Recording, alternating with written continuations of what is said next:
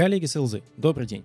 Я часто вижу, как многие компании, которые не обладают значительным опытом в продажах, но при этом видят необходимость в развитии своих селзов, направляют их на различного рода тренинги – как правило, первым тренингом среди рассматриваемых оказывается обучение по ведению переговоров. Ход мысли у таких компаний лаконичный. Наши селзы постоянно ведут переговоры с клиентами, а значит, мы можем повысить продажи за счет дополнительного обучения. Вполне очевидный вывод, если упускать из виду, что переговоры – это всего лишь одна из нескольких стадий в процессе продажи. Эта стадия наступает в тот момент, когда клиент рассматривает окончательно одобренных потенциальных поставщиков и выбирает тех, кто может предложить более выгодные условия сотрудничества, либо уже выбрал одного единственного, но старается дополнительно дополнительно поторговаться, чтобы получить более приятные условия сделки.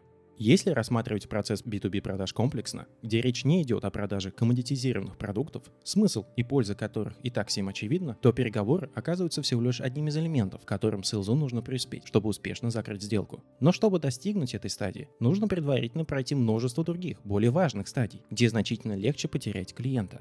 Начальные стадии продаж строятся на способности селза убедить клиента в том, что у него есть проблема, что эту проблему можно решать несколькими альтернативными способами, что альтернатива, предлагаемая селзом, является оптимальной для клиента, и что эта альтернатива реализуется лучше всего продуктом, который предлагается селзом.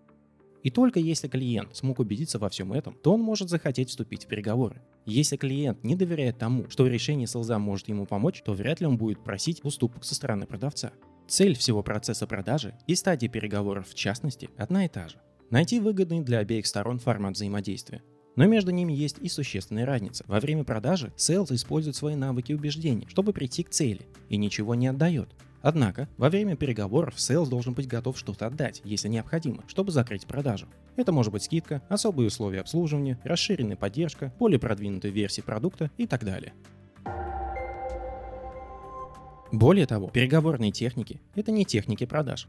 Если Sales начнет на ранних этапах предлагать скидки или другие преференции клиенту, который даже не спрашивал о них, то клиент, дойдя до стадии переговоров, будет считать все ранее озвученные уникальные предложения как должное и будет требовать еще больших уступок. Делая уступки, вы понижаете стоимость решения, но не повышаете его ценность в глазах клиента.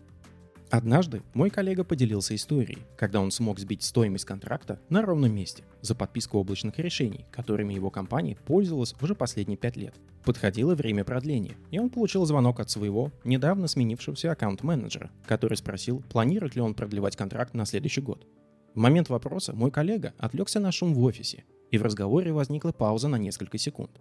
В ответ на молчание Новый аккаунт-менеджер выпалил предложение о 5% скидке, если мой знакомый подтвердит продление сейчас.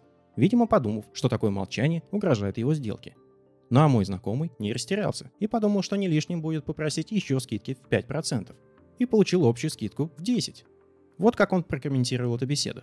Ты знаешь, это удивительно. Я готов был продлить контракт по привычной стоимости. И если бы не шум, что отвлек меня, то я бы не получил 10% скидки. Зачем продавцы делают такие предложения сходу?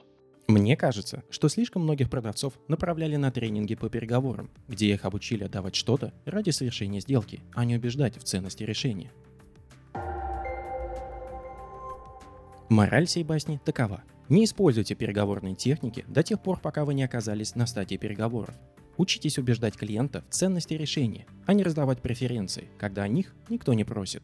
Всем компаниям и селзам я рекомендую начать с изучения и практики известных и проверенных методологий по продажам.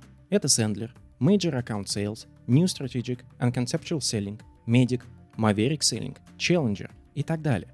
Это значительно более ценные навыки для селза, чем переговорные. Без использования таких методологий и техник продаж переговоры будут редким явлением в работе функции продаж, так как до них попросту не дойдет.